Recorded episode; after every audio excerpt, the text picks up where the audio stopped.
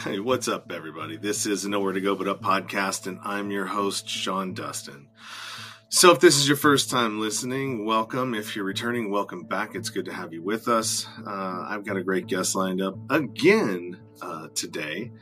Uh, another Clubhouse uh, guest. I am often on Clubhouse, and I think Clubhouse is a very important uh, part of what's going on today, especially for the people who are on the side of knowing and trying to educate the I wouldn't say the unknowing, but the um, the people that just aren't paying attention or just aren't they're clued into another narrative. They're clued. They're watching the other movie. We've got two movies that are going on, I believe, in in society right now, and you know, you're either watching one or you're watching the other. So uh, some don't know about the other one. That's the problem. You know, they're not getting the full information. So I met this woman, and her name, I know her as Money Penny. Uh, she goes by Nick, and she goes by I think another another name as well. And I ran across her in a in a club called the Preservation of the Human Race, and I got interested in it. I started listening, and this woman would come on with a uh, a UK accent sounding very intelligent and super patient, listening to her debate with facts that she's referring to and is putting up as she's you know in in the the link part of clubhouse. If you haven't been there you i can explain it but so everything that she's speaking about she's providing facts and she's countering um, other folks you know, who are trying to, you know, say other things. And in Clubhouse, there's people that come in, randoms that try to uh, discredit you or try to push a different narrative or just, you know, cause chaos altogether. And she did a very good job and she moderates there as well. And she does a very good job in everything that she does and she presents. And as I started listening to her, you know, and we'll get more into that. I'm not going to go into a whole deep story. I got to save something for the, uh, for the interview. Um, yeah, it was just one of those things where I, I just I enjoy the content that she provides. I enjoy the research that and the in depth of the research that she does, and the fact that she can provide she can provide receipts to everything that she says. So uh, that to me that's impressive because I'm not very good at doing research at all, and I depend on people who actually know how to do it, have the patience to do it, and are willing to share it with everybody and showing you where you know if, if you you don't believe me go look for yourself. So with that uh let's get to the show. And hit you up on the uh, intro real quick and then we'll be right back with uh, miss money penny Sean Dustin spent time in federal and state prison for drug trafficking and fraud. Upon release in 2006, he had nothing but the clothes on his back, a bag of mail, and legal paperwork. In 2010, he kicked a long-time methamphetamine habit and started the long climb back up the ladder of life. This is the Nowhere to Go But Up podcast. If you want transparency and authenticity, you're in the right place. This is the Nowhere to Go But Up podcast, and this is Sean Dustin.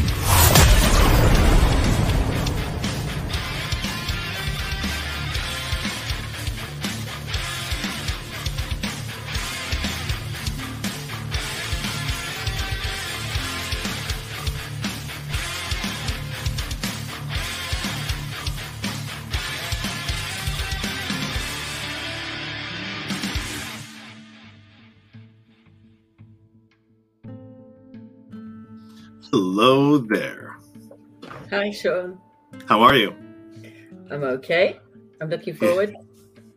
yeah yeah me too me too. Uh, i am a fan of miss money penny on clubhouse in the preservation of the human race.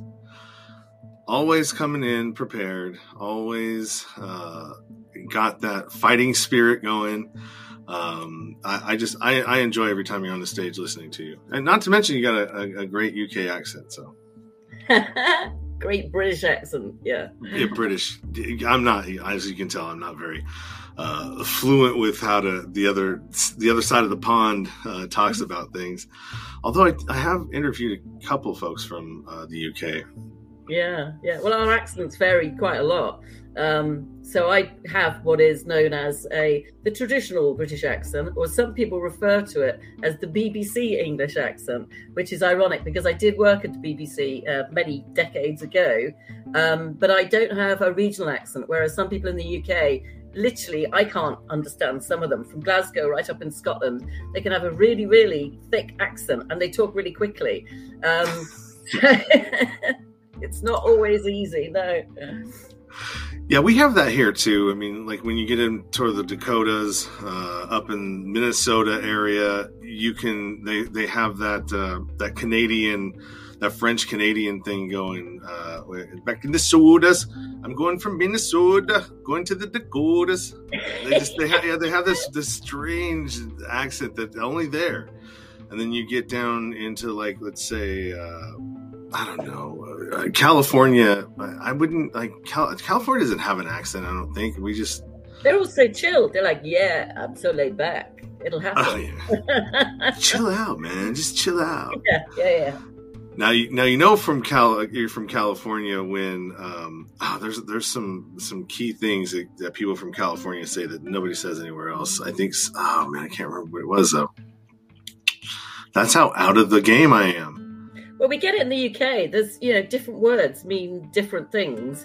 Um, so if you're up north, as we say, if you live up north, you talk about men and women as lads and lasses. I lad, I lassie you know. Um, but you wouldn't say that if you were from anywhere below the middle of England. So yeah, we do. I've got a lot of different dialects and stuff. But I, yeah, I'm lost on most of the US. I've never spoken to so many um, American people. Not that everybody on Clubhouse is American, but I've never spoken to so many American people and realized there's so many different accents because I always try and do accents and I'm pretty rubbish sometimes. But the ones that I do are obviously exaggerated versions. And I've been told that my only American accent I can do is sort of half Texan, um, half sort of um, Wisconsin. I, I don't even know what half these places are. I have no idea. Te- Tex- Texas, Conson. That's a yeah, be, that's an interesting barbecue. I want to come to your barbecue, but I'm going to come on my pony. I mean, what kind is it? oh, that's a, I don't know, man. That that was a, a yeah, there's a there's a mix Too in many there. years of watching Dallas when I was a kid. That's what it is. oh my god, that show! I remember that show. J.R. Ewing. Yeah. Yeah, that was a great one. Yeah, my mom was was hooked on that too. And Dynasty, Dynasty was another one. We say Dynasty, Dynasty, darling.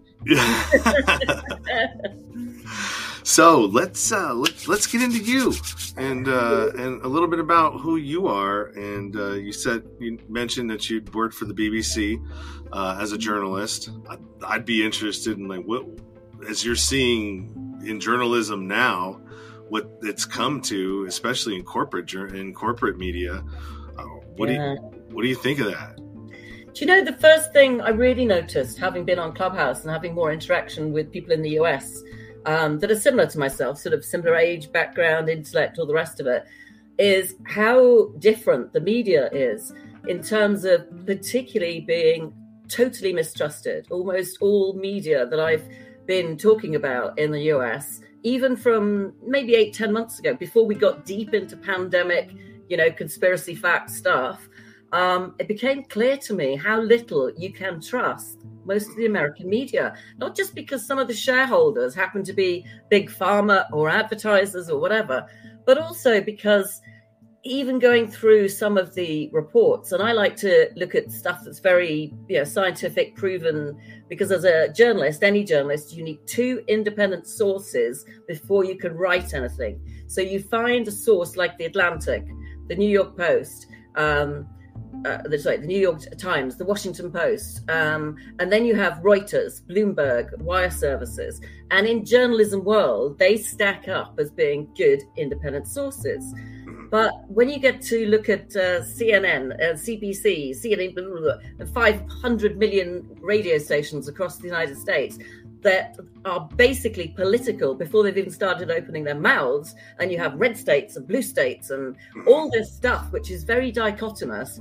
You don't seem to have true independence in the media in the US, which is just mind blowing. And it makes me understand more why people from the US are so much more anti media. I get it. I get it much more.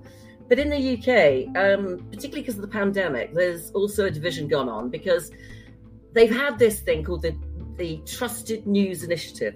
I don't know if you've heard of it.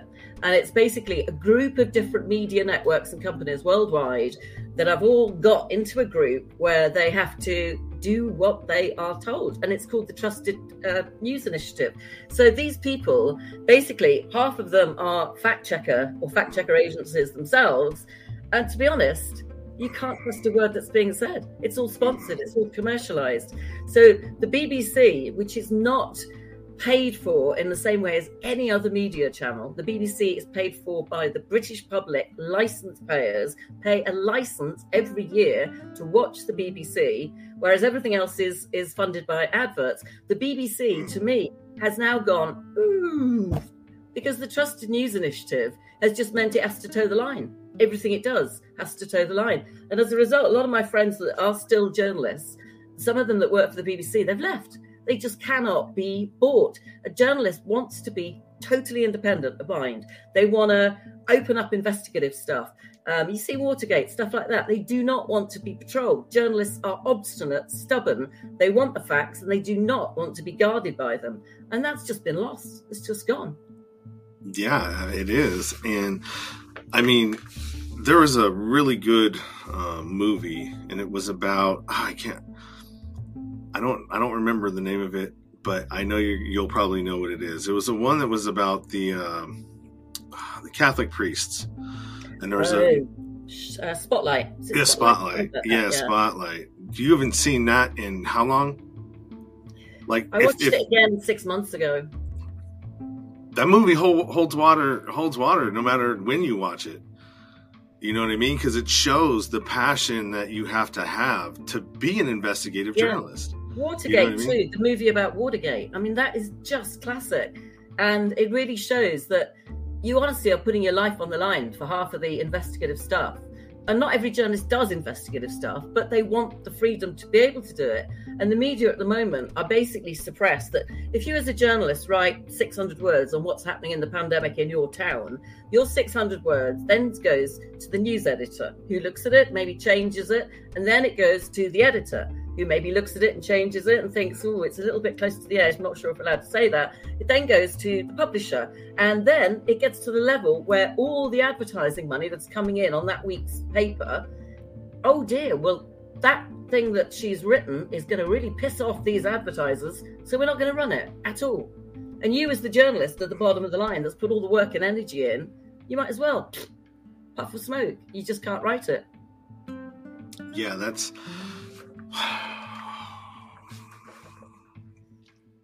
you can see why people leave. I mean, most of my friends now yeah. are freelancing. They're exacerbated, they're frustrated, they lots of them have just walked out, lost their jobs. And particularly, there was a journalist on Clubhouse, Barbara, her name is, who is the head of a breakfast TV show um, in the States. And she was very open and quite well open in saying mm. when all the statistics were coming in in the middle of the pandemic and they were saying X thousand people had cases or it was spreading in New York and the hospitals were, were full and people were dropping down dead and all the exaggerated stuff that we were getting at that time, she just said it was bullshit. She just mm. said, I don't know how I can live with myself. I walk in the morning, I'm given a script, I read out these numbers, and I know they're bullshit. I just don't know how I live with myself. Yeah, I mean that's that's very true. There's there was tons of stuff. I mean, and you would even see on social media where people would go down to the to those hospitals that that are in question yeah with their with their phone and live stream or you know facebook live i've seen an instagram live where there's like people there are nobody here there's no anything that that you've been told is not happening you know then there was uh yeah it's just it's just ridiculous and and we'll we'll get back to this for sure um yeah. so let's let's go a little bit about into you a little bit more i know that uh your bio had a lot of interesting. Uh, not not that it was interesting, but I mean, you've been through some shit.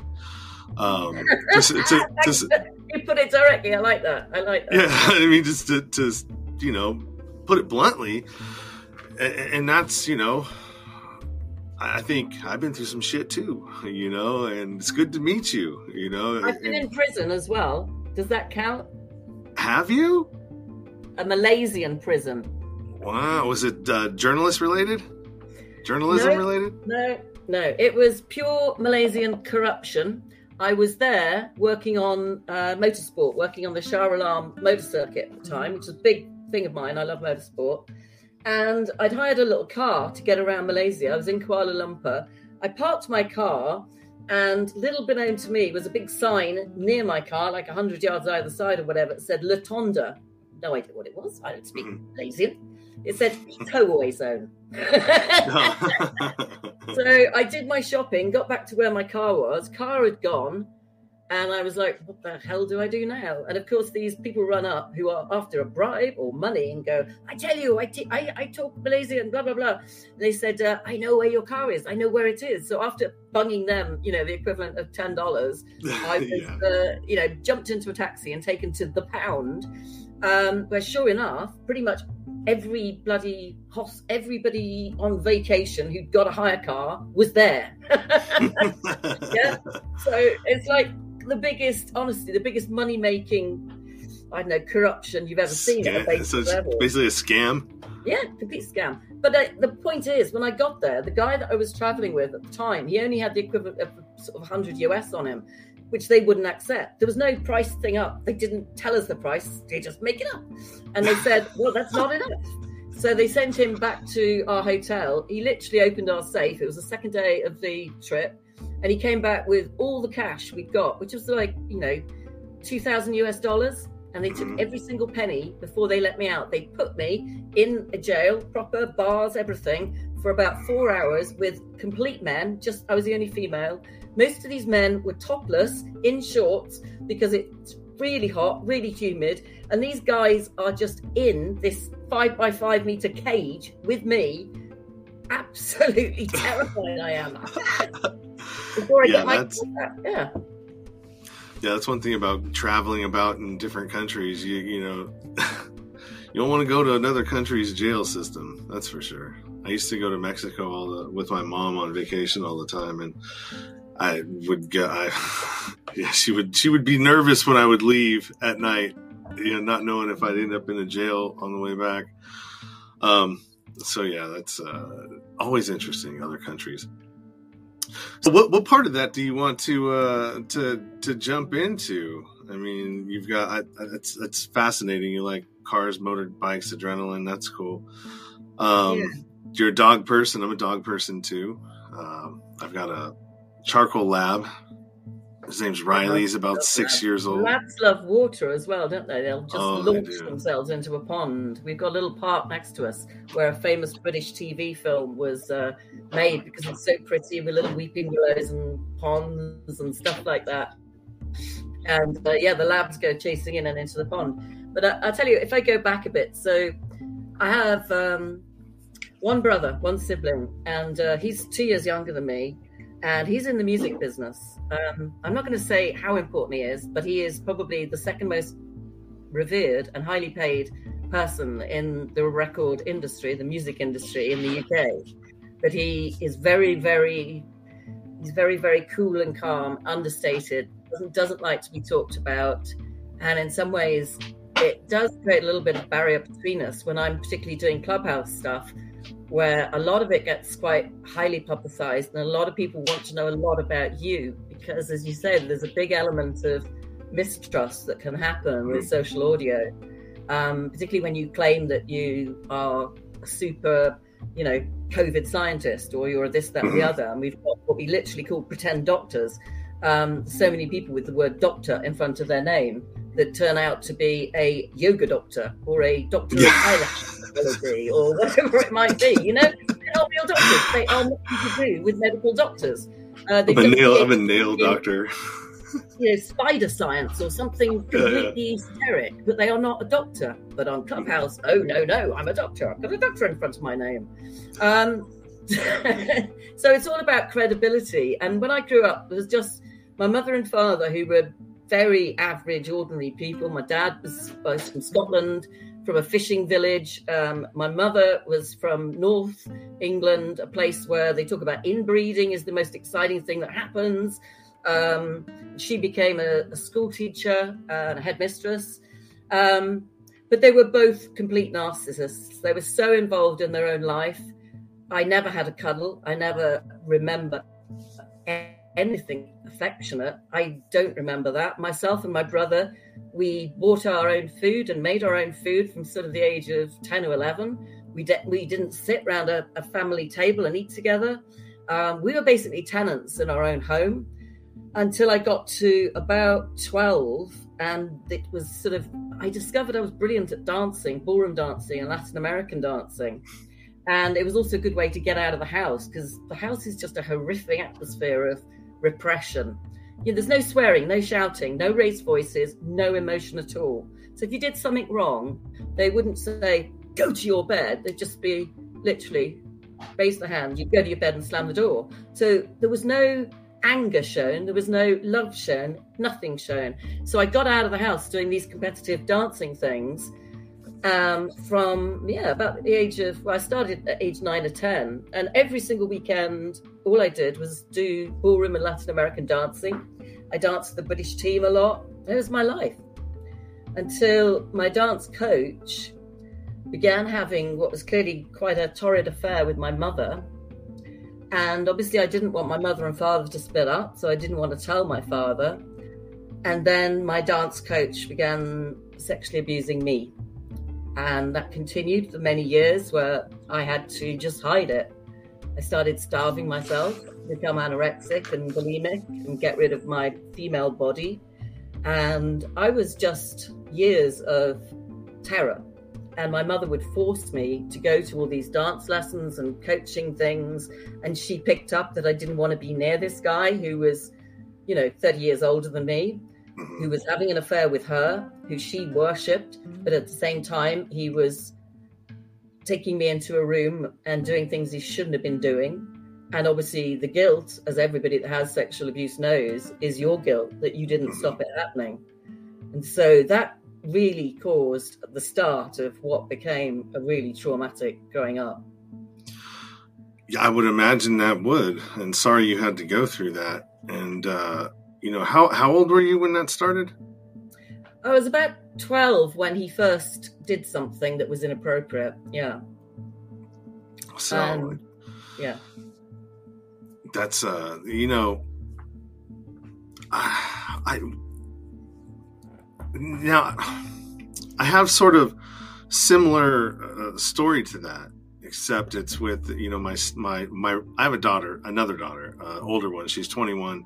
She had been um, I I, I got my uh, rights terminated when she was 11 months old because of my lifestyle, drugs, and you know everything that you heard in the in the intro, right? Yeah. And so the mom just decided to, to you know, hey, you know, better better to be without you because I don't want my you know I don't want you around her in that lifestyle and I, I gladly said yes okay fine. That's you know i get out of child support and all this other stuff.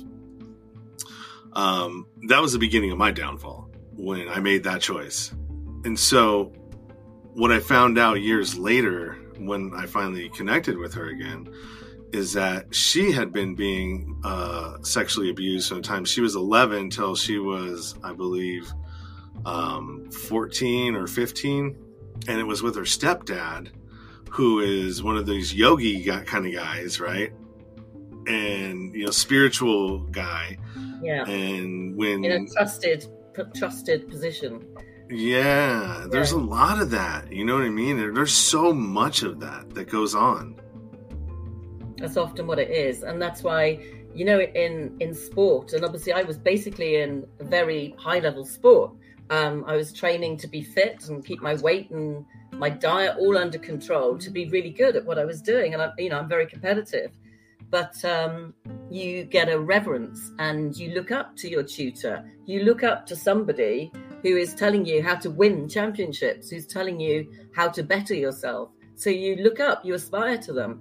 And that's sadly why, you know, a lot of abuse happens in families where you look up to your uncle or aunt or whoever it might be, or you have a trusted role. We've got, you know, there's a big footballer um, sexual abuse thing that was discovered, you know, in uh, gymnastics, lots of girls, mm-hmm. uh, tennis coaches, you know, and I'm very glad that it's become easier to talk about. I'm very glad because I know a lot of what I went through was me trying to hide mm. everything and not having anybody to talk to about it. And at least now there is a recognition and there is a helpline and there is a support network, particularly for kids who have nobody to talk to. So I'm, I'm glad that happens. Yeah. And for those of you who are watching, and if you're getting triggered by any of this that we're talking about, and those that are listening, uh, the National Sexual Abuse Hotline number is 1 800 656 HOPE or 4673. That's 1 800 656 4673. And that's the National Sexual Abuse Hotline. So I would don't want to talk about things and not give somebody somewhere to go if they, yeah. uh, you know what I mean? I'm trying to do my. In the UK, you know, if anybody is watching and worried maybe about spotting it in your own children. Because if you think I, as a child, would have been showing some different behavioral signs because my parents were very aloof and narcissistic, they didn't pick up on it. But the fact that I lost two stone in weight within a very short period of time, I was vomiting up into a sink. The time that they first found out about it was four or five years into it when the U bend in the sink in our house was so full of food, we had to call a plumber in who discovered that hmm. years and years of vomiting food had stopped all the plumbing. And that's the only way they discovered that I was in a bad situation. Because and I then... radio in the bathroom and I vomited and, you know, I just hid food that occasionally my mother would, you know, come in and get some sweets or a biscuit and I would just hide them. I just wouldn't eat them. And I was trying to get rid of my body so I wouldn't be attractive in any way to anybody because I hated the abuse that was being done to me. Yeah, that's gonna be horrible. Now, what was that conversation like when you had to explain, you know, what what that was? I just lied. Most people do lie. You know, people that use drugs, people that go through trauma, people that are being abused, you lie, um, and you lie for many, many years. And I lied at the time the U bend was found, and I simply said I decided I was vegetarian and didn't want to eat anything that my, uh, you know, I had to eat that was containing meat. So I just lied. And it was 14 years later, I was 21, third year at a university, that the first time I told anybody, it was my father and my brother, what had been happening. That by that time I'd had three serious suicide attempts. I tried recreational drugs. I had become very, very different in terms of I became a goth. I don't know if you know what a goth is. Mm-hmm, mm-hmm. I dress in black all the time, very heavy black eye makeup, really heavy black hair all over my face. I would just be adorned in black. I wanted to be in the shadows. I didn't want to be seen. I didn't want any attention.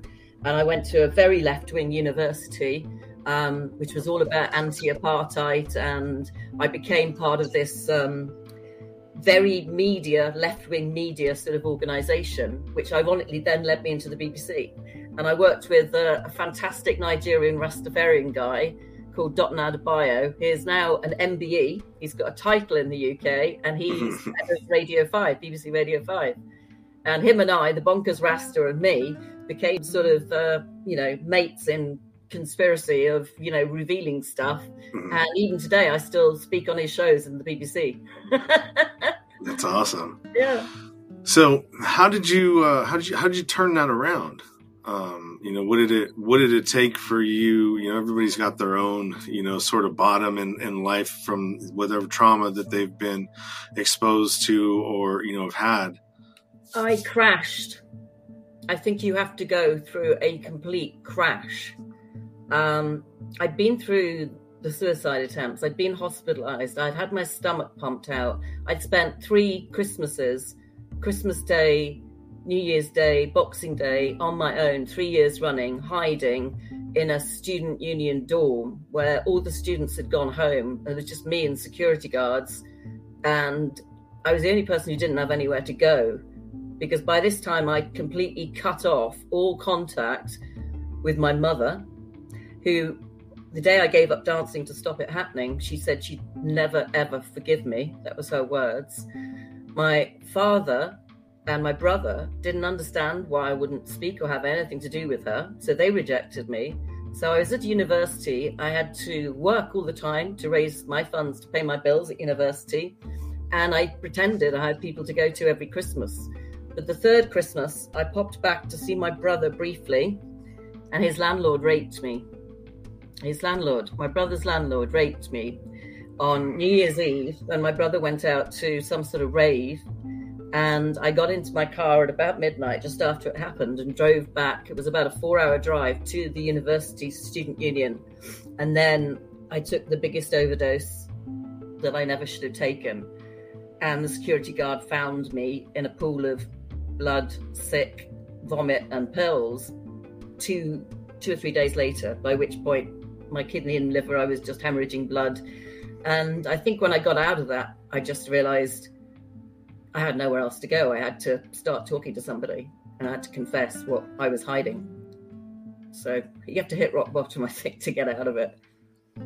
God, man, that's that's so. Uh, again, you know, sorry that you had to go through that. And let me hit that uh, that uh, number one more time up there. Um, it's it's it's crazy what the mind does, right? To to get away from the pain, right? Or the yeah. shame or a the guilt. guilt as well. Yeah, yeah, guilt, the pain, the shame, the guilt, all of it wrapped up. And, you know, whether it's um it's just that trauma thing that that we can't get out of and and that causes all of these adverse events right and you can call them you know because it really is just symptoms right they're just symptoms and of things uh, that have that have happened and you know i, I often say that the uh, uh, that trauma you know that the the gateway drug isn't isn't marijuana it isn't cigarettes it isn't alcohol it's untreated trauma. I totally agree. You know, and that's what we see in our prisons. That's what we see in our homeless. That's what we see everywhere where you find untreated trauma. It just spins out of control until you figure it out. And some people don't ever get a chance to figure it out.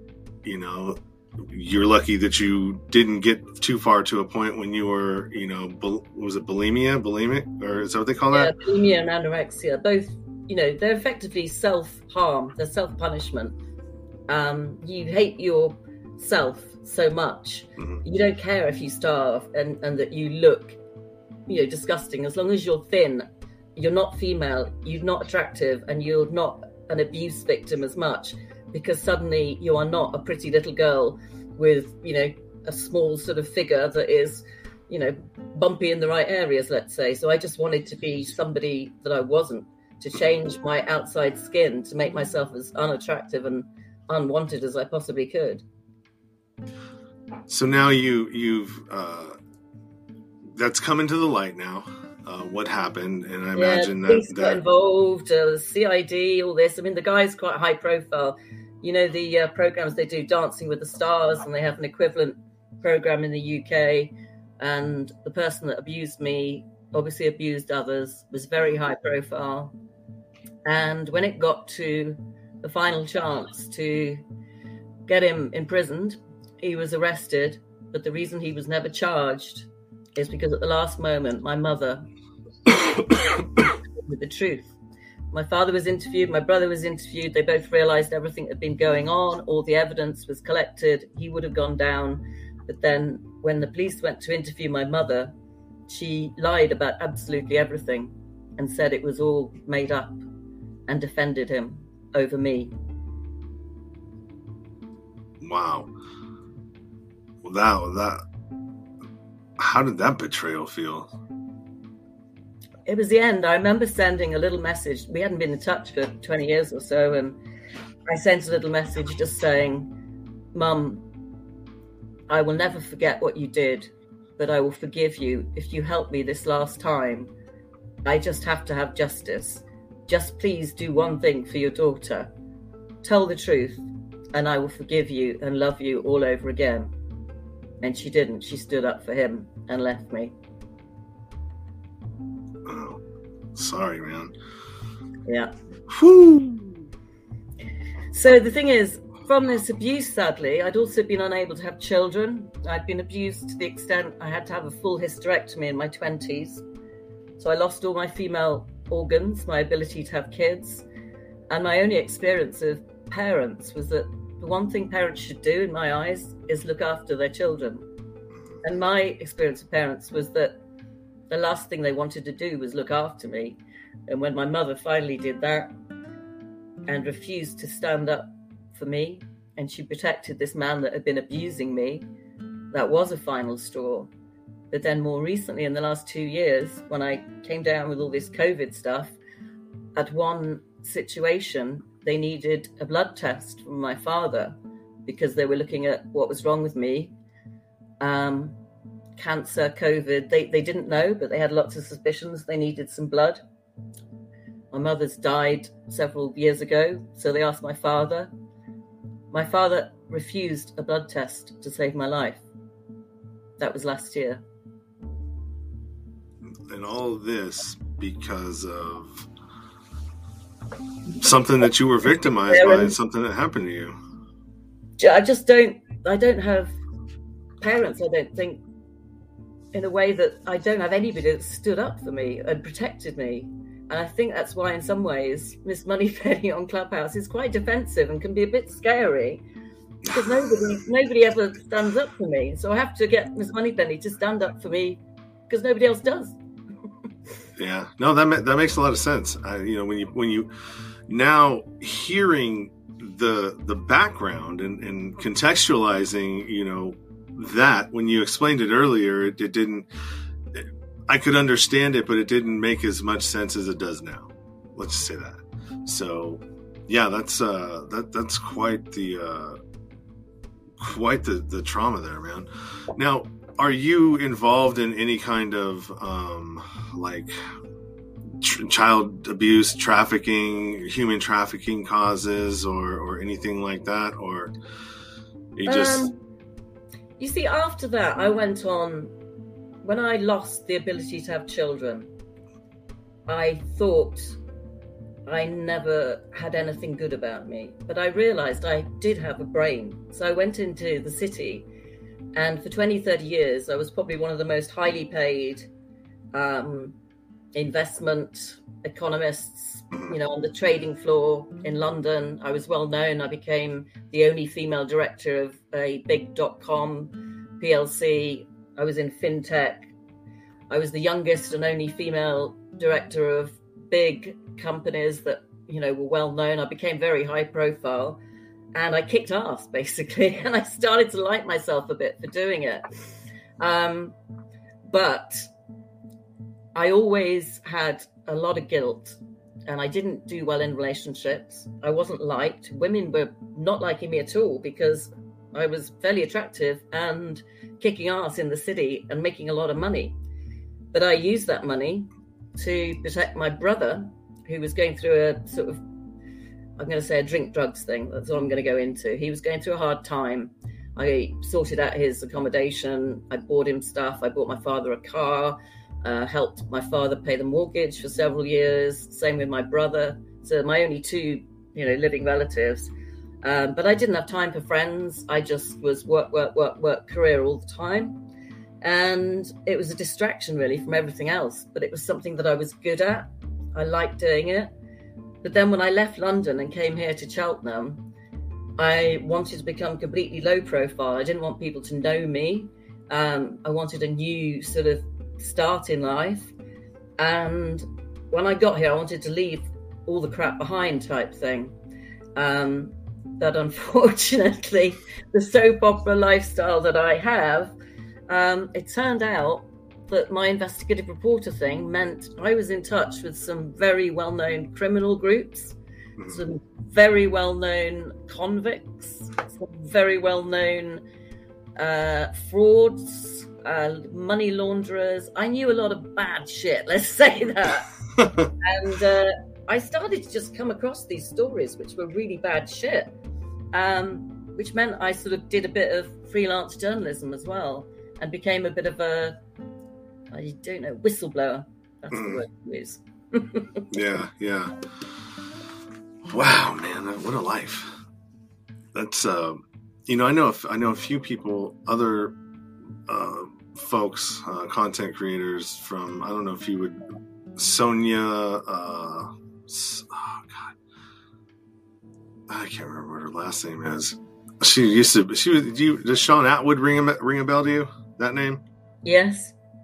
Now uh, he had a show with her, Sonia Poulton, I think it is. Hmm. She's a, another journalist that's into a lot of that stuff too. Uh, the, I followed them for a while. It's like the Um, Maxwell thing came up recently, and I know somebody connected with it. Mhm. So I kept getting these messages on Clubhouse of people going, "Do you know such and such?" Well, I do. I do know her. And yeah, I went to a party where you know Epstein was there and Prince Andy was there, and you know because that's the circles that I moved in years ago when I was in Mhm. London. Um, but the immediate that happens on Clubhouse, you get two groups. You get one group that say she's making it up, it's of shit, she's not believable, she's fantasy, and another group that say she's a spy. And I literally got these messages saying she's a spy. She's not who she says she is. She's not even British. She doesn't have long COVID. She's not Nick, you know, Moneypenny. Yeah, And yeah, yeah. it's like, no. When I've gone through life not being believed so much and held so many big secrets to protect my mother and father and bloody rapists and child abusers. And then I'm the one that gets accused of being an undercover spy with a manipulative reason for being on Clubhouse that I'm not who I say I am. That hurts. Really. yeah hurts. but you but you also too you got to understand is that when you can command a room like that right yeah, people that's what I don't get. pe- pe- people will often feel a threatened b Yeah. hate you got your haters uh, and folks that you know wish that you know when they, if they go and they look at your you know snap on your profile and they see how many people you have following you oh there's another reason you know what i mean that's just human nature yeah, I get it, but God, it's it's a hard journey. I was on Stereo before I was on Clubhouse, which is another social app, and I was universally hated within about three weeks because I was British and I was white. Those are the only two reasons, and that that was really hard knocks. I really found that difficult. Really found it difficult. yeah i it's i i i, I tr- went on there a couple times on stereo it just never it, it didn't click for me like clubhouse did and I, maybe it's it was timing i think it was timing i had clubhouse was right at the end of what it was 2020 uh, december when i got on so it's just sort of the tail end of being locked down i think i was still on disability so for another four months i was able to dive into it and I gotta tell you, man, some of the some of the rooms that I, I was in, you especially some of the like when you get into real conversations, just like we're having right now, right? You don't up until Clubhouse, uh, you you don't see conversations like that. You don't talk about things like that with your friends. Like you, like me, I never got deep like that with you know people that are around me. Mm. But I can do that on Clubhouse. It's weird. Maybe I'm, it's because I'm over trusting of people generally, you know, and so many people have said this. I expect people to be genuine, and throughout my life, I've been ripped off, taken advantage of by so many people because of that. My joke is the, the actual truth. I had a Tinder date just before I got ill with COVID. I'd come out of a nine year relationship. I had a Tinder date, and I chose this guy because he was working in Formula One, which is my big thing. I love motorsport. So I went out for a date with this guy, and on the second date, he stole my car, which is an old vintage Porsche. Well, Only I- me, eh? Only me. I guess he was a different kind of Formula One driver. He's usually a getaway driver, not a not a racing car driver. He was working for a big company. He's meant to have checked him out with due diligence. Turns out he was a known criminal who'd done car theft for years and years before he went into Formula One. So now he's banned from having any jobs in the whole of motorsport. but I'm the one that had to find it out. Yeah, that, that, that, that is crazy. Um, so let's let's talk about long COVID. We're going to shift over into long COVID and kind of what is that? Explain what that is. So, it's a condition which is initially brought on by catching COVID. But for some people that catch COVID, they don't just have an illness that lasts seven or 10 days, which could be obviously COVID, particularly in the early days, it could be mild and you could feel very rough and very much fluey and heavy and your joints ache. But after seven or 10 days, you start to feel better. For many people, it would be very severe respiratory. You'd end up in hospital, particularly if you were older or had an underlying illness. And then there's a group of people that got really ill and never really got better, that things didn't properly go away. In fact, they kept coming back and more stuff would come back. So for me, uh, the first few days were severe fever, sweats, um, obviously loss of smell and taste, had no appetite. But then I started to get all these infections, literally from here downwards. So my eyes got infected within day two or three. I had pink eye. I had a nasal sinusitis. I had um, salivary gland infections, gum infections, throat infections, chest infections, kidney infections, urinary tract infections, all within about three days. My body was a growing infection. And within two more days, I couldn't walk. The pain in my joints was so severe, um, I couldn't fist my hand, put it in a fist like this. I couldn't move, my joints were solid, and a raging heat but I felt freezing cold. I was physically shivering, struggling to breathe, gasping, wheezing like asthma. Um, but unfortunately, or fortunately, when I got ill, it was Christmas Day, December 2019. And at that time, I was in St. Lucia because I'd come out of a nine year relationship that ended abruptly in November 2019. And I got this sort of 10 day holiday sorted. So I I was told I had swine flu because nobody really recognized it. And the local people in St. Lucia said, Oh, you got swine flu. It's really bad this year. We've had lots of people being really ill with it. Um, but at the time, you know, obviously nobody knew. Nobody had even heard of COVID. Yeah. So I got back to the UK.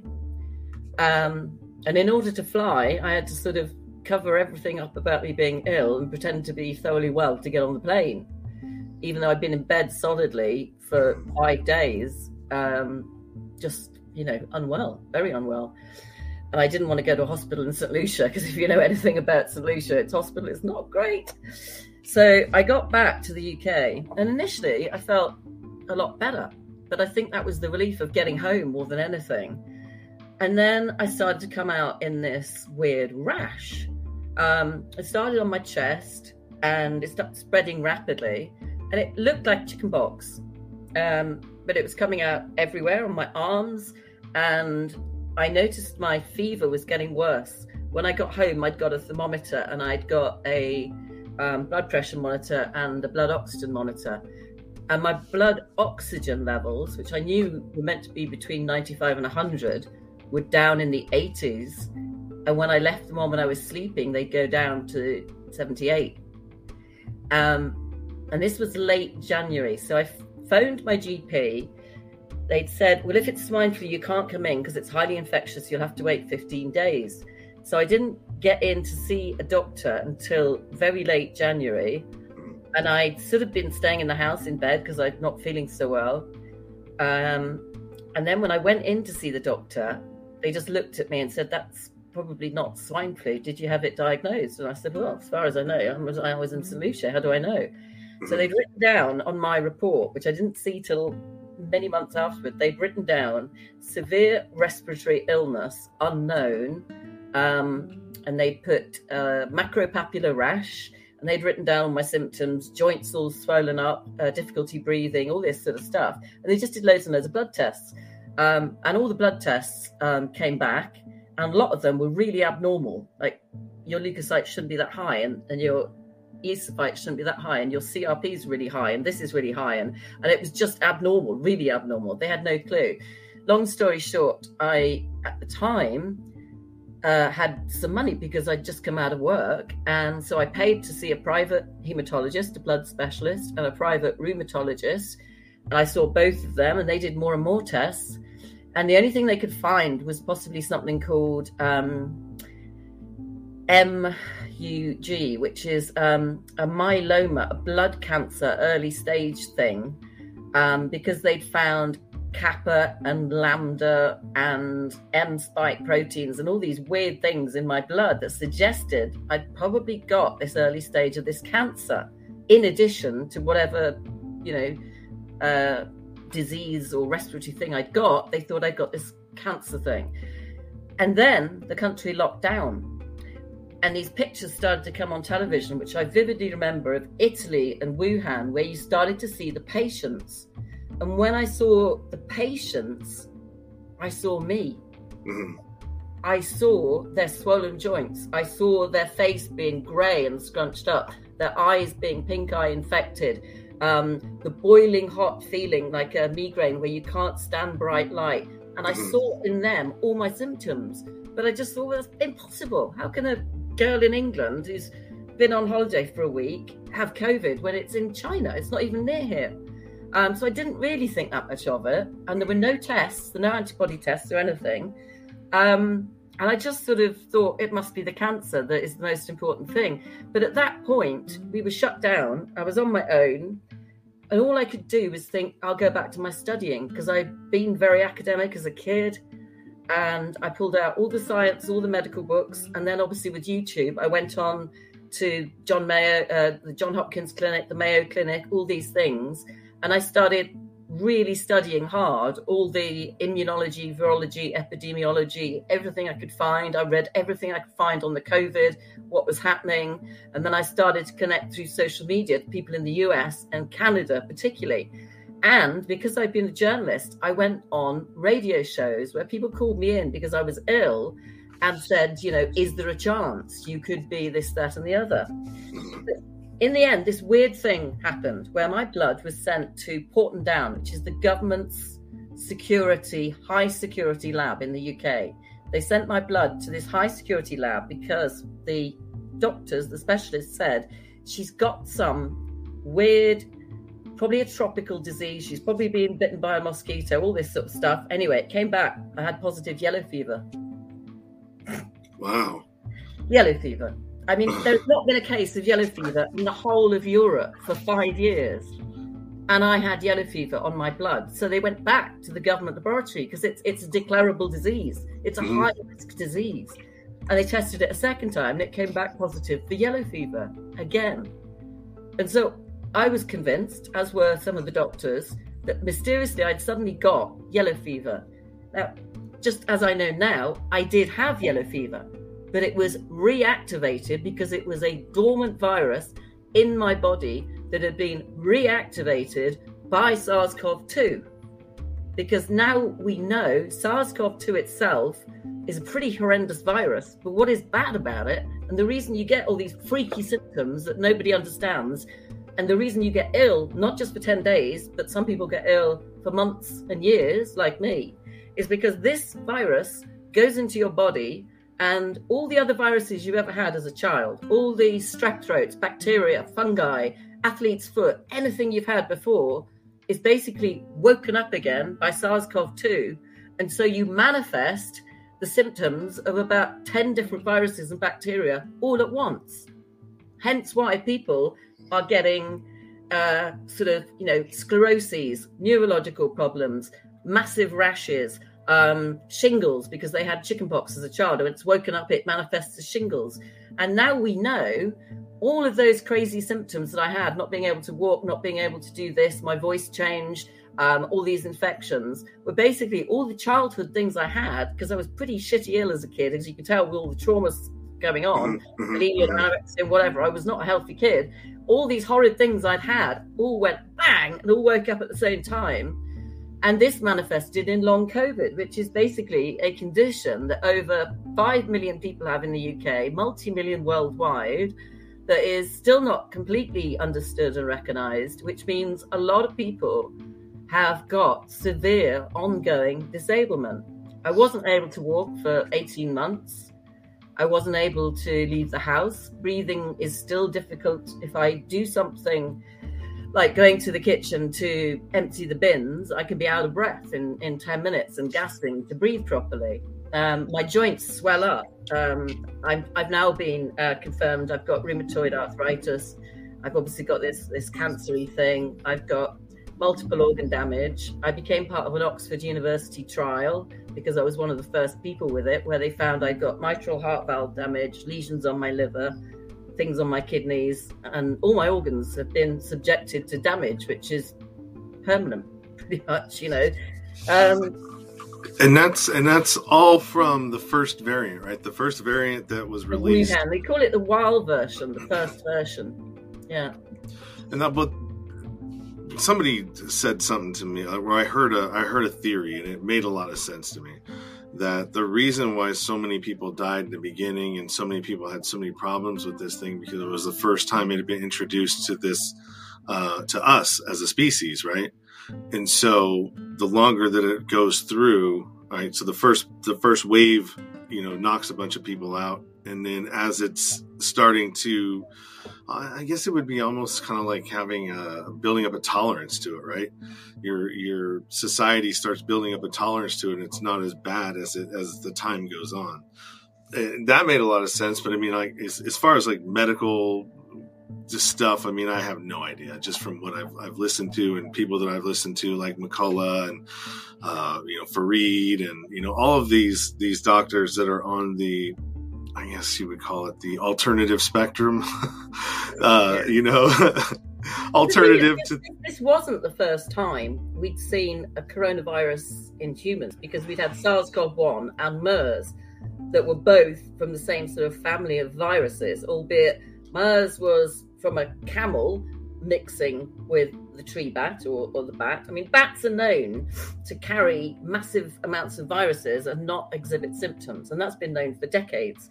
And when we had SARS 1 and then we had MERS, ironically enough, the people that recovered from that first SARS and MERS have a backup against SARS CoV 2. So there are some people that genetically had MERS or SARS, albeit, you know, they'd be quite old now, that haven't been at all affected by any of the COVID initial viruses or variants. And some of them, because in the coronavirus family is also the common cold the thing that most spreads worldwide that we have no answer for. There's no treatment for the common cold because it's such a complex virus.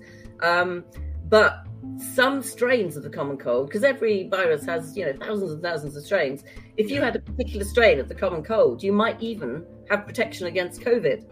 That's but you know we've learned so much about it, and the point is a lot of people died unnecessarily, sadly, because initially doctors thought it was a respiratory virus. They hmm. thought it was all about the lungs and struggling to breathe. Now we know that's not the case.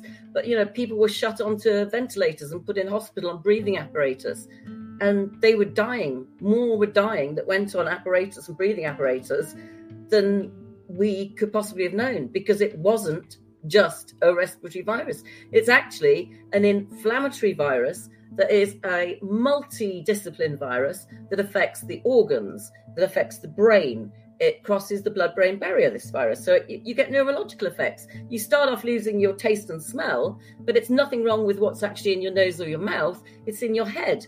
The reason I started losing my eyesight and my hearing, I was bleeding through my ears within by February. Um, I was having massive inflammation of my brain, and your brain chemicals stop being produced in the right way. The regulators in your body, uh, the inhibitors, the ACE inhibitor, the different regulators that normally would tell you how much salt and sugar and hormones, you know, hence women losing periods, hence uh, men having low sperm count, hence some people still with long COVID today not being able to walk at all um, because they've got partial paralysis caused up here, a lot of referred pain, that there's actually nothing wrong with their hips, but they have so much pain in their hips because something's wrong up here.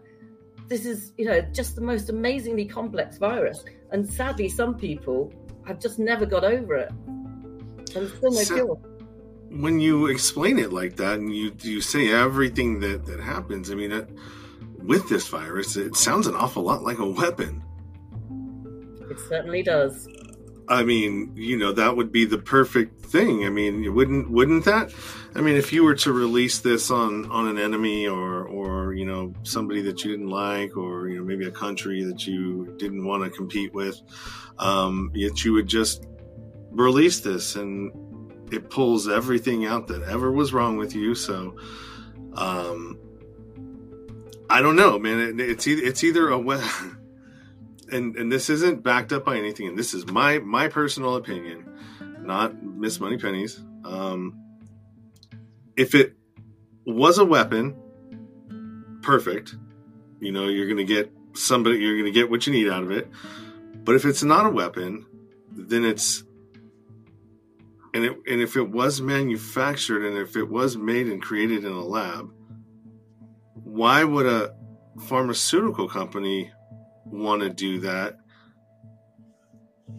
And it would make sense because now all of the problems that you have, not only are we going to get billing codes out of you um, for all of the different times that you have to go into the, the, to the hospital, right? Which is always a cha-ching, uh, unless you're in the, the, the, the NHS.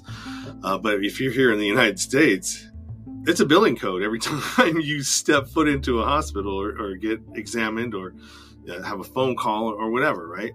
hmm And so when I start looking at this, and I look at things from like a criminal aspect because I, I was a criminal, um, and I start looking at all of the ways that I could make money off of, or can money can be made, or the, or that they're making money off. I'm like, God, they're they're getting it at every angle here. You know, they're like billing code. How many they are there? Now look, just look at the virus itself and look at vaccine production and medication production. That is big pharma making billions and billions.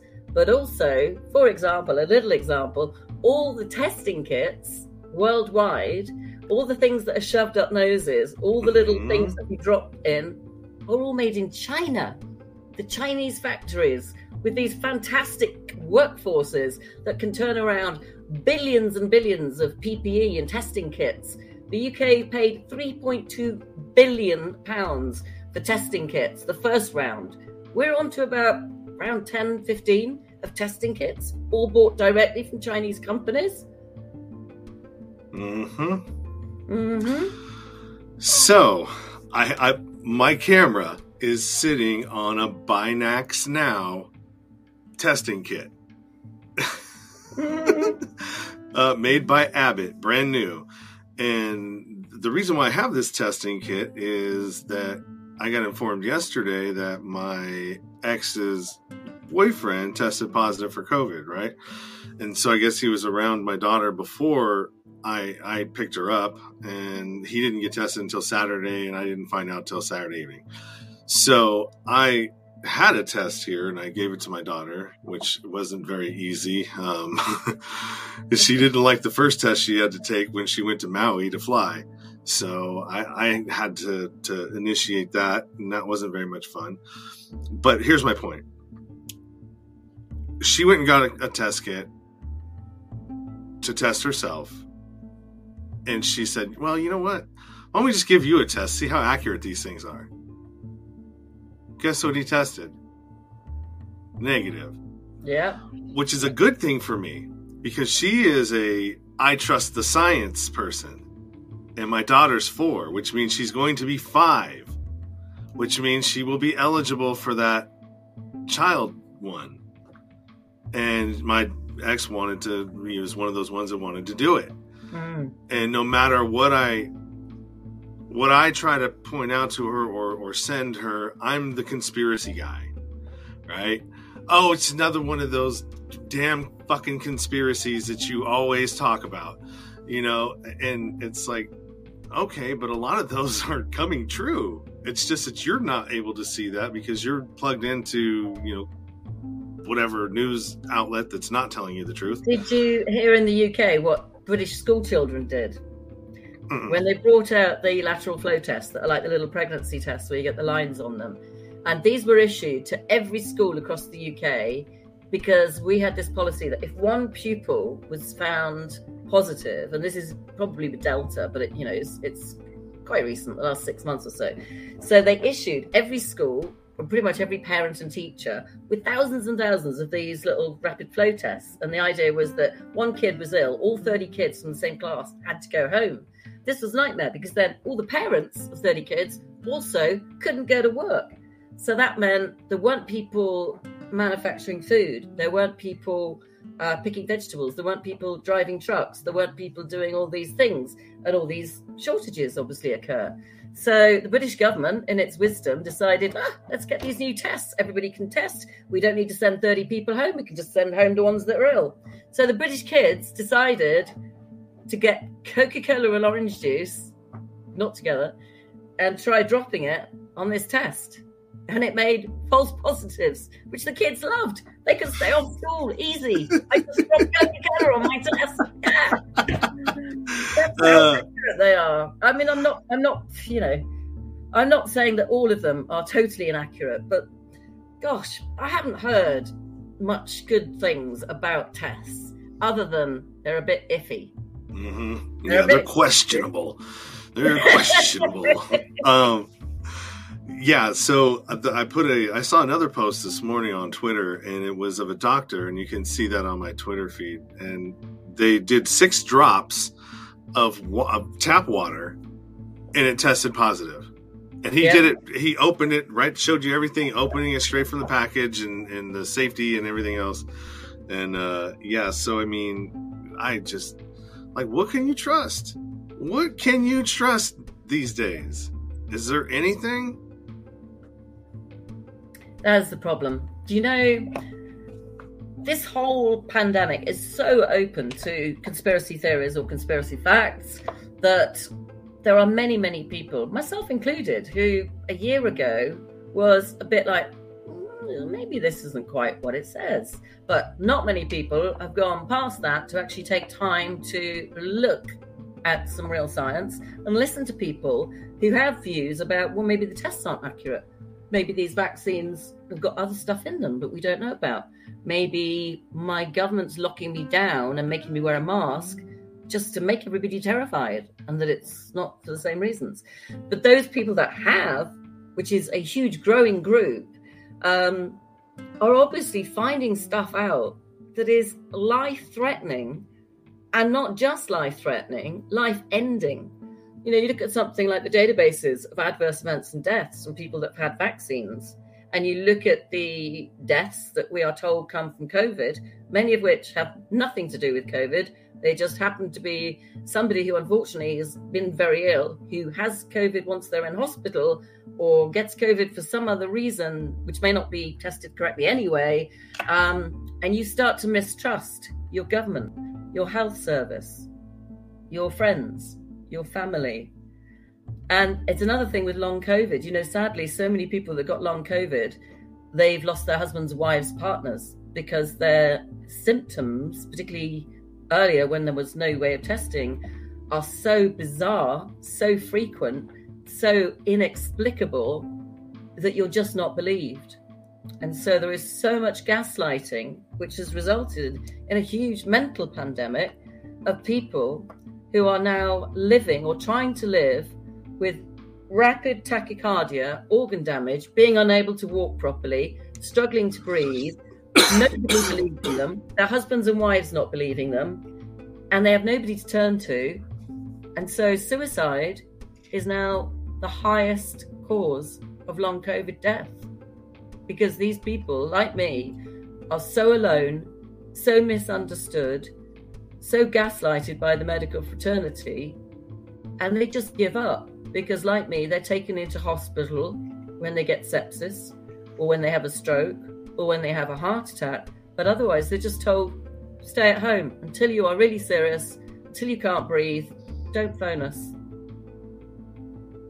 Yeah, that that's another part of this this puzzle um, that at least in the United States, you know, the story around that with the early treatment, the you know the how we got the emergency use, use authorization to begin with, uh, was all based on on lies and deception, yeah. and you know the only thing that seemed to matter is profit and getting a shot into every arm of every individual all over the world. Now, I don't know about anybody else, but I've never, ever, ever in my life um, seen somebody uh, or seen anything, any organization, any entity trying to impose something like that upon any citizen of, of anywhere. Yeah. You know what I mean? And usually when you or have people a lottery to win a million dollar prize for having a vaccine. Has that ever happened before? Uh, or giving free donuts for life at Krispy Kreme. You know, two donuts a day for or I a week. them to complain because the Brits weren't allowed to enter that one, and I thought, well, we like Krispy Kreme as well. There's our donuts.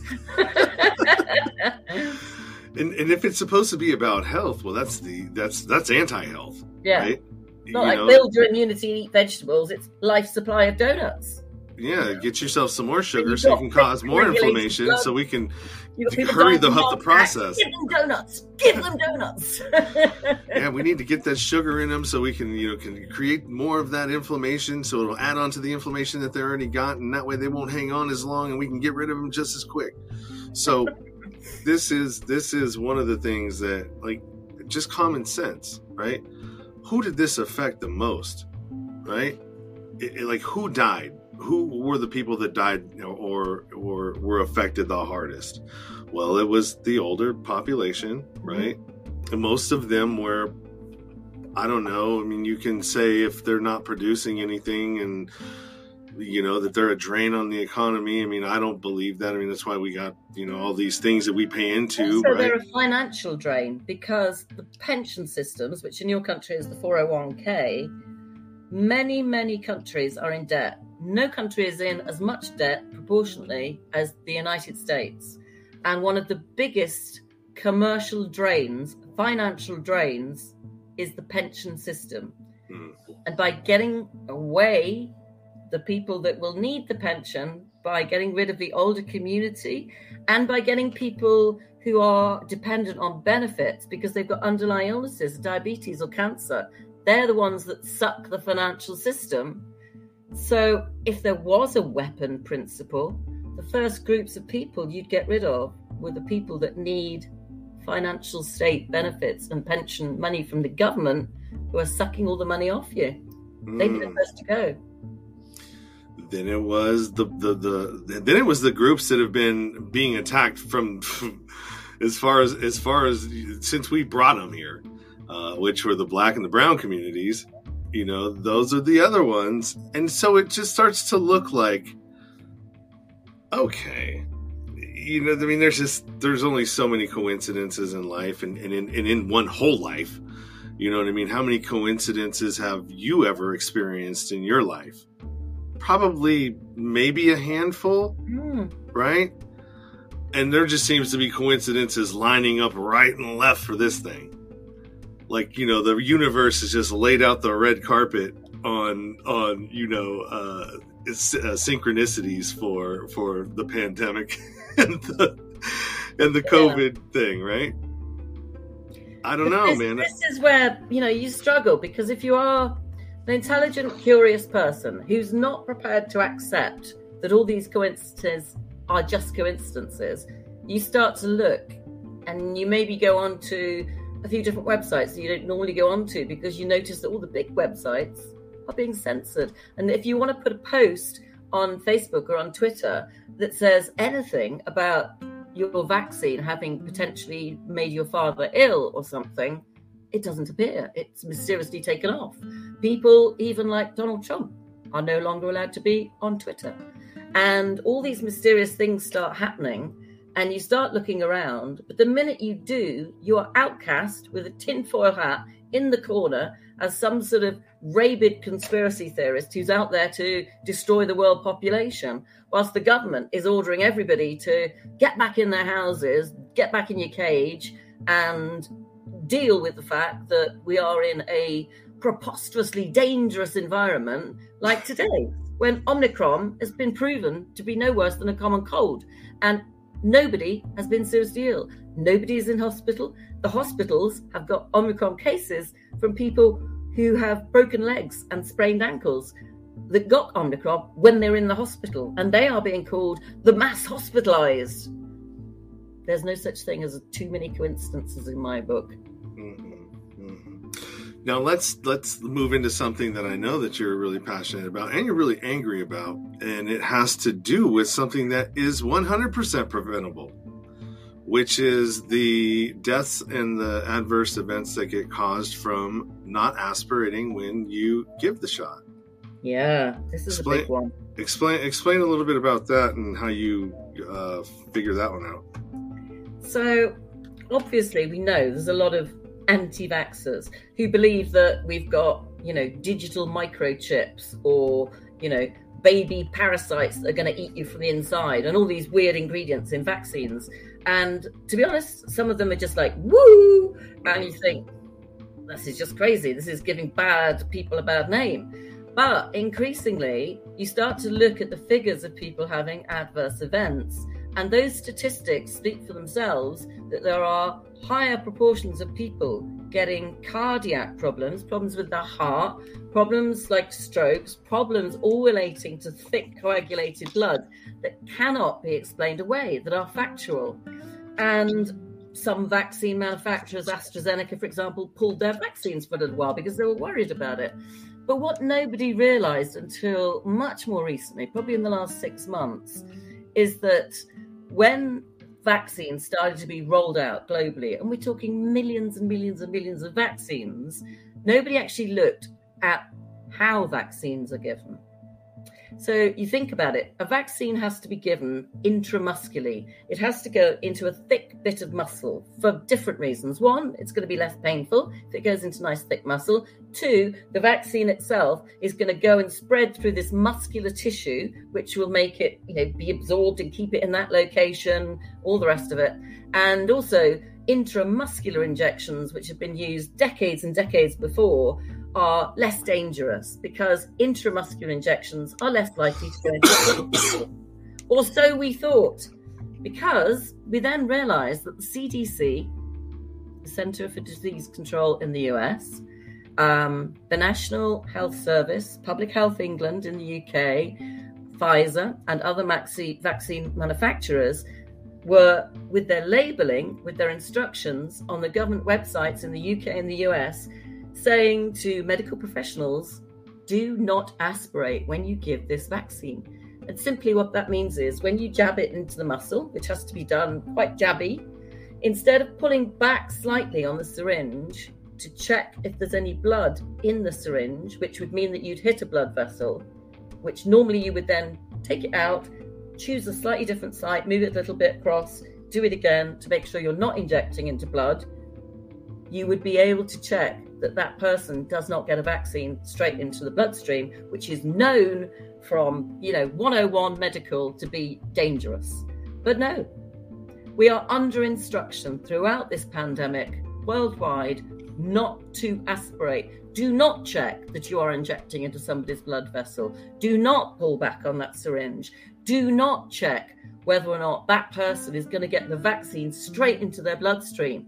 And people started reporting strange tastes in their mouth after vaccination, which is because when it goes into the bloodstream, it's immediate. You get this taste in your mouth from it having gone into your bloodstream. And so hmm. lots of research started happening. And sure enough, there was a correlation between those people who had been vaccinated, where it had hit their bloodstream straight away, who had then gone on to have serious illnesses and death. And yet, it is part of the instruction worldwide from vaccine manufacturers and governments do not aspirate. To me, it might as well be do not try and keep your patient alive, do not try and avoid them being killed. Because that's how simple it is. If we have aspirated and checked we're not going into the bloodstream, thousands of people's lives would be saved. And if we change that policy tomorrow, we could save thousands of lives. But literally, while we're talking, you and I, Shaun, while we've been on here for the last 40 minutes or so, I'm sorry, but there will be thousands of people who have been injected straight into their bloodstream that will either be seriously ill at this moment or certainly within the next couple of weeks or months will have serious life threatening disease. The, the one thing that that troubles me is that even with all of the information, right?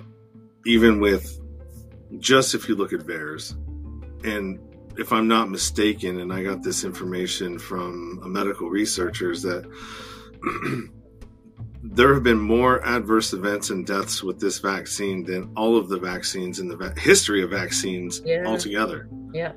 And there have been other vaccines that have been pulled from from use for less than this. Yep.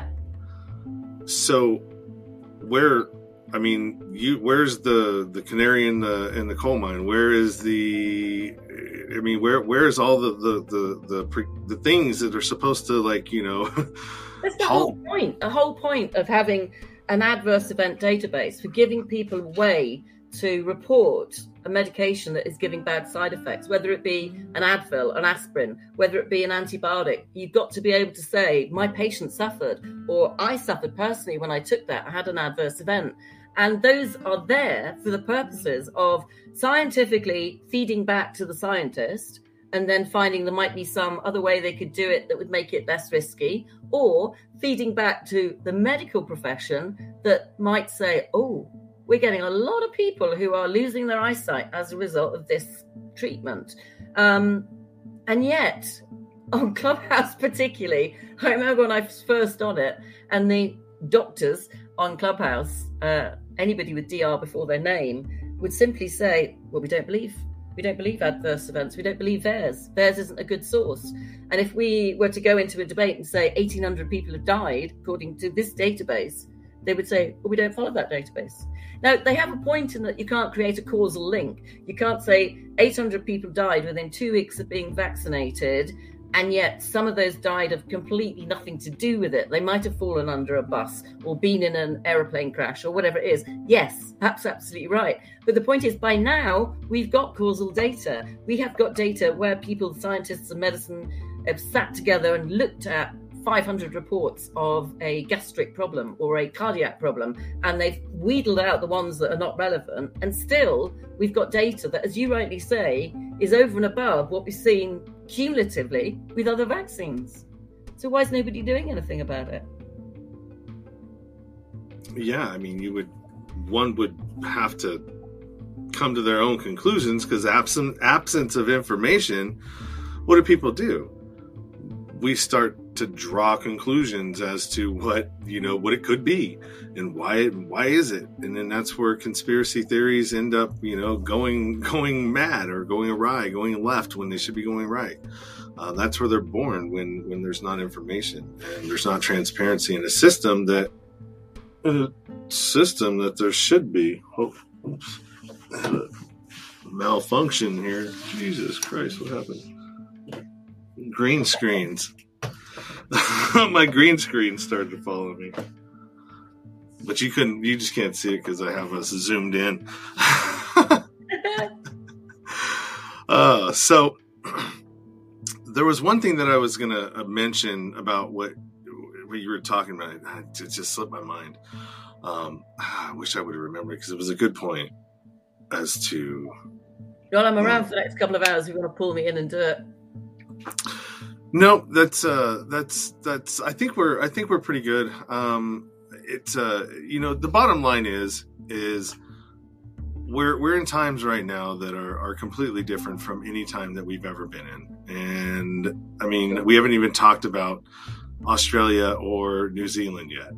And you know, that's a whole that could be a whole nother uh thing there. I mean, especially after the pictures that I saw from Michael's uh, PTR today about how they were going around um and I actually I took a picture of it. I, I screenshotted it because I was like, it doesn't even look from the like, doesn't look like it's even from this era. that picture looked like something that either was II in thing. World Yeah. War II, Napoleonic. You know what I mean? Just it just didn't look like it was yesterday uh, or last evening, whenever it was. You know, uh, and, and to reference this and let you guys get a little context to it, it was a picture of um, police officers in march in formation, holding uh, torches. I mean, fire torches like old day torches, and walking, making sure what what is what uh, curfew is being uh, adhered to. Yeah. I mean, what? Where where are we? You know, and that's happening in Australia. That's what that was, right? Yeah, but I mean, I have said this. I find it a bit curious. I don't know. It's because Americans don't look at the UK as being significant, but we've had quarantine camps in the UK for months. Every airport now has the airport car park has a barbed wire fence around it. Okay, and uh, London Gatwick and London Heathrow are two most incoming international airports. When you fly into the airport, if you have been through a country that has been designated a red zone by our government, or even if you pass through that country, when you come into land, you are escorted with a security guard. You and your family are taken to one of these hotel airports where there are four different CCTV cameras from every angle in every corridor. You are allocated a room which you are never allowed out of because the cameras are on you without being told, being uh, called to on a megaphone type thing on the system that says your half hour break will start in 10 minutes. Prepare to leave your room. You are fed what you are given, which pretty much looks like slop. And when you do go outside in the exercise interval, like prison camps, you are marched. You are told to go in a clockwise direction. You are marched around a car park of a hotel, which now has barbed wire around it, by security guards wearing high vis security stuff. And literally, if you go to the edge of that car park where the barbed wire is, where your parents in a car have pulled up alongside to see you and say hi, you are pulled away. You are not allowed to talk to them. And you pay for that. You pay for a four or five star hotel to be put in that condition for seven to 10 days, usually 10 days, where you are not allowed any contact with anybody else and you are in your room with your kids and your wife, fed what they want to feed you, and not allowed out for exercise unless it's time and they are going to march you around. And that's been in the UK for months. It's not Yeah, that. I, yeah, I didn't know that. Um, and it to me, by doing this and by creating these, and people get into them, you start creating conditioning where people don't. Okay, so if you do that enough, yeah. and people experience that enough, yeah. it's not going to seem out of place when it becomes regular, everyday part of society and living, where you are marched from here to there to there to there. You know what I mean? It's just. It, it's It's almost it's normalizing it. Government are becoming the CCP. It's as though they want us to conform, to do everything we're told, to stay in the house, to not eat this, to not do that, to make sure we wear a mask so that we are constantly living in fear. It's almost as though we are going to become like the very, very conducive, conformative Far Eastern societies, isn't it? Well, they certainly own a lot of stuff here in the United States, as far as property and mm-hmm. investments, and and they, and I know that they do all over the world now. So I don't know, man. Is it is it is it conspiracy or is it fact that the social credit system that's being implicated implemented? What's that? This is viral. The book that tells a lot of truth that has just come out. This blows it out of proportion. It's fascinating. For anybody who doesn't have months and months of time to catch up on it, bang, one book. That's what is worth reading. And I, I'm not even involved with it. I'm not going to make money out of it. I don't make money from Yeah, yeah. anything. I've lost my job. but this book is out in the US and the UK. It came out about three days ago. It's written by Alina Chan, who is an American Chinese scientist, and Matt Ridley, who's an award winning, formerly Guardian journalist in the UK. And it, bang, blows it out of proportion about where it might have come from, why it came from, who funded it. I just recommend it. yeah, yeah, for sure. I'll check that one out because I know that I listened to the Robert uh, Kennedy Jr. Um, yeah. uh, what is it? The real, the real Dr. Fauci, or yeah. the real Fauci, something like that. He had a lot of a lot of information on that one. And speaking of of that, in in Fauci, uh, there is a uh, HIV outbreak in Michigan. I think is it Michigan or Minnesota? Monkeypox, smallpox, HIV, um, shingles, uh, polio. Literally, we have all these bonkers illnesses coming out again. Why? Reactivation of dormant viruses. Why? That's what SARS CoV 2 does. SARS CoV 2 is an immunity bomb that goes into a body, finds every other virus and bacteria that it's ever had, and wakes it up again. So if you ever had a tiny amount of monkeypox, smallpox, whatever in your genetic line that is still within you, it wakes it up and it goes again. Yeah, I I've been lucky. I haven't tested positive for it, and I haven't, uh, but I have been sick um, and I have uh, been around people that have had it, and I I I think it has a lot to do with the fact that I've been taking uh, vitamin D supplements and C and yeah. pretty much the early treatment protocol from the very, the very beginning. The the the profile, and I just stepped into the prophylaxis part of it with you know the uh, one of the, one of the things you're not supposed to have. But this is brilliant about Clubhouse because Clubhouse brings together some amazing holistic pr- practitioners, nutritionists, people that really understand the science of, of nutrition and what the body does and how it does it.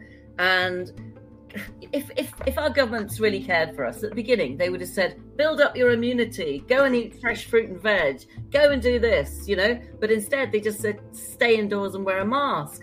And with any virus, you want to build up your immunity. You don't want to get a cold, so you take your zinc and this, that, and the other. We could have been told that, but we weren't. And now mm-hmm. it is crucial that the body is protected as much as possible. We're lucky that as the virus progresses, naturally it becomes more reproductive, it spreads faster, but it becomes weaker. I mean, Omicron, from everything we've seen in the last 24 hours, is pretty much a common cold. It's not making anybody seriously ill. Nobody's been hospitalized as a result of it. And yet, all our governments have been locking us down, and we're probably going to spend the festive season locked in our houses with masks for what is a common cold. It's ridiculous. Well, the messaging is definitely uh, somewhat like even the buildup. You know, because the one thing that that I think that we do very well is understand we we can pick up on patterns, right? And we remember you know that's why you know, erasing things from you know is what they like to do because when we see something we go whoa what, wait a minute. I remember that. I, I remember exactly when that happened. But if we don't see something to trigger the memory the memory just goes away. Yeah. Right? And so i think that a lot of the stuff that we're starting to see in the messaging the the borders shutting down the travel internationally i mean we also we've seen this before. You know? And I don't know, man. Is this part of that dark winter? Uh, There's Mr. no other logical way to explain it, is there? There's no logical way for a government now to say there's a virus which is not of danger and it's not going to put you in hospital and you've only got a 0.8% chance even if you had another one of the variants that you'd be in hospital but we're going to lock you in your houses and give you masks that just doesn't make sense now it's not plausible mm-hmm.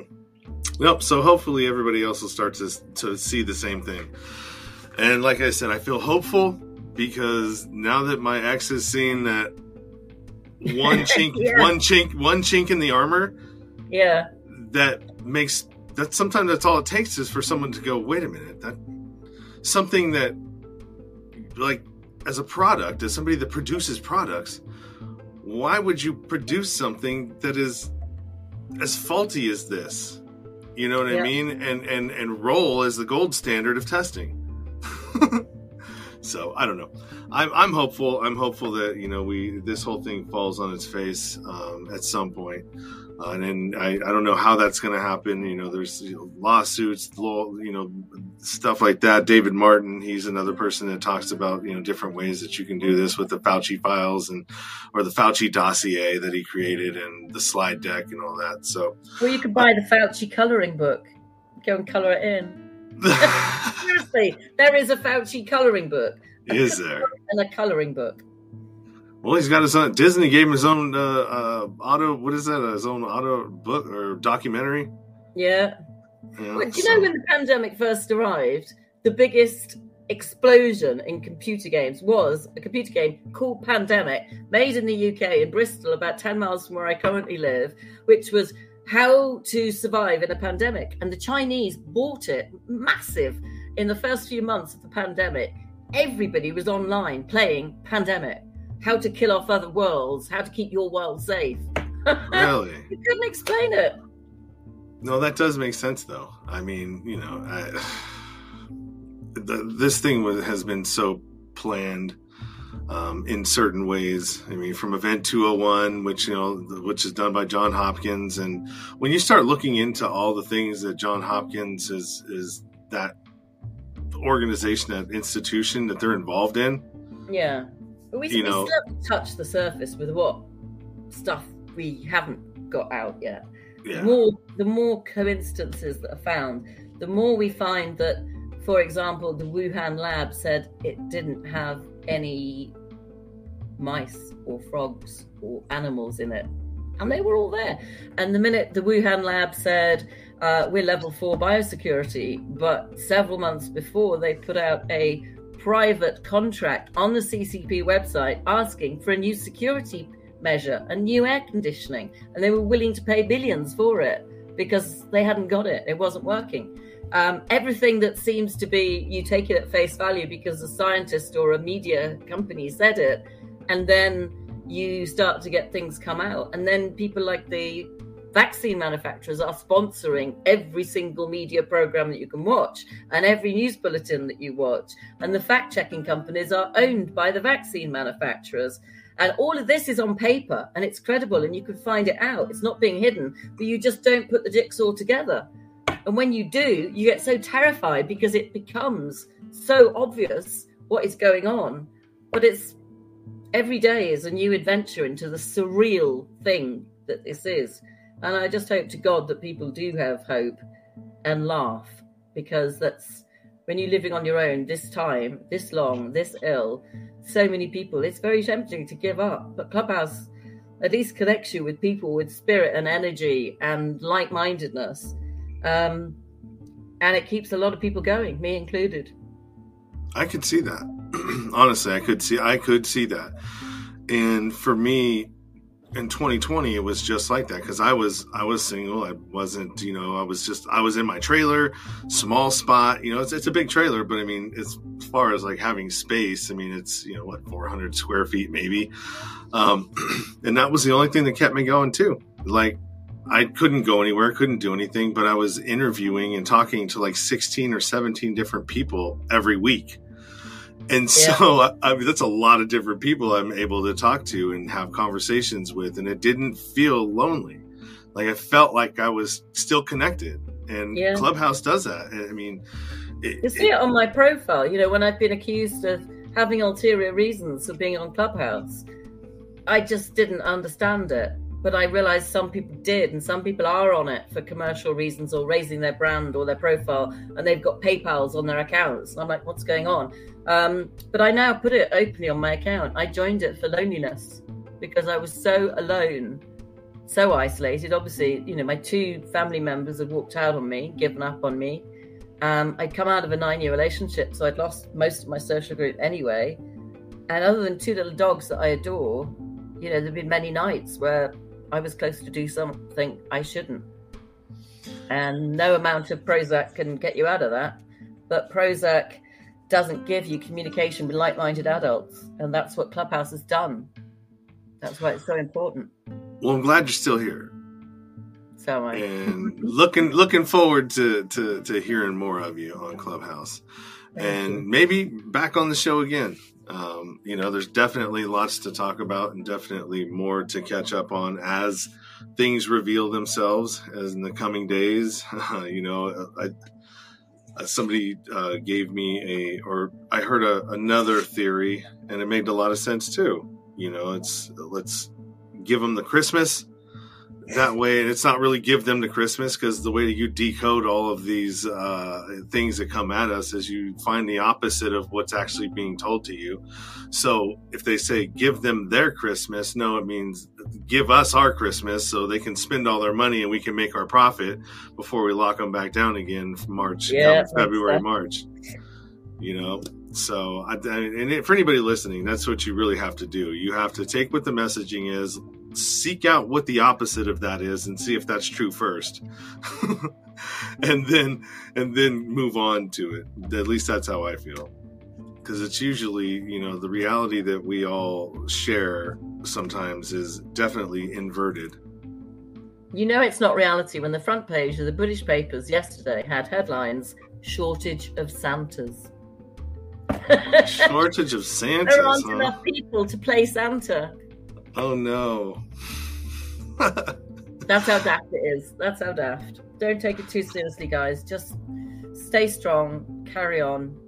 And if you can go on Clubhouse or something similar, you'll find a lot of like-minded people. And if nothing else, you'll find out stuff that you're amazed at, and you'll have a good laugh. Yeah, for sure. Now, are, is it still is it still invite only on Clubhouse? Do you have to get an No, invite, or no, can you? it's free. Just download the app. Just go onto the App Store or the Play Store or whatever it is you've got on your device. You can run it on a computer or a phone, Mhm. and it's just free to join. Yeah, the Clubdeck is actually pretty cool on the computer. Yeah. Uh, you can do all kinds of different stuff with it. Um, so uh, the only thing I don't like about it is it can't. I can't. I can't play from my computer. Like it won't mix the two. So I have to have Clubhouse on my on my phone yeah, going. Substack is not owned by Clubhouse. They're not affiliated in a commercial way, so they don't. They're not built to connect. Yeah. So that's that's that was my issue with it. But sometimes I'll go on there. Just depends. So where can everybody find you if uh, you want to be found?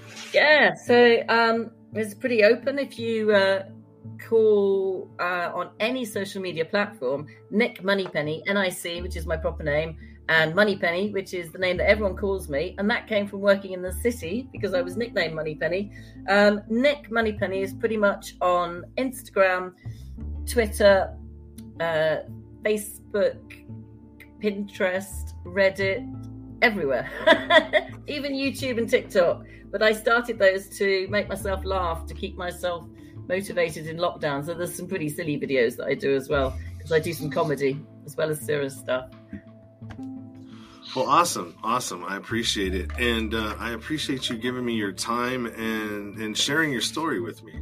Um, I wasn't expecting that, but definitely, um, you know, I, I appreciated the honesty and uh, the vulnerability that you were able to show, and uh, yeah, just makes me even a bigger fan of you. Thanks, Sean. Thank you to everybody else that's bothered to watch this far in as well. I'm sending love. Yeah, for sure, for sure. And then all of that information will be available in the show notes and the description of wherever this lands uh, on my uh, platforms, you know, whether it's the uh, podcast platforms or Odysee or YouTube. Uh, YouTube, it won't, uh, this won't be on YouTube. This will not be on, this will not be on YouTube, but you'll find it on Odysee. So yeah, thank you, and I appreciate you, you. and look forward to hearing more from you on Clubhouse. And with that, everybody, um, as usual, keep it 100, stay true to yourself. Everything else is just noise. You've been listening to the Nowhere to Go But Up podcast. Sean is a single dad, a union blue collar guy, and he spent time in federal and state prison for drug trafficking and fraud. When he was released from prison in 2006, all he had was the clothes on his back, a bag of mail, and some paperwork. Since then, he's turned his life around and shares the struggles and successes on this podcast. We hope you enjoyed the show and we hope you were moved to connect to the show. Book a guest spot. For merch, Patreon, PayPal, and social media links, go to linktr.ee slash nowhere to go but up. On Instagram at nowhere to go but up now. On Twitter at but up now. On the YouTube channel at nowhere to go but up podcast. See you next time.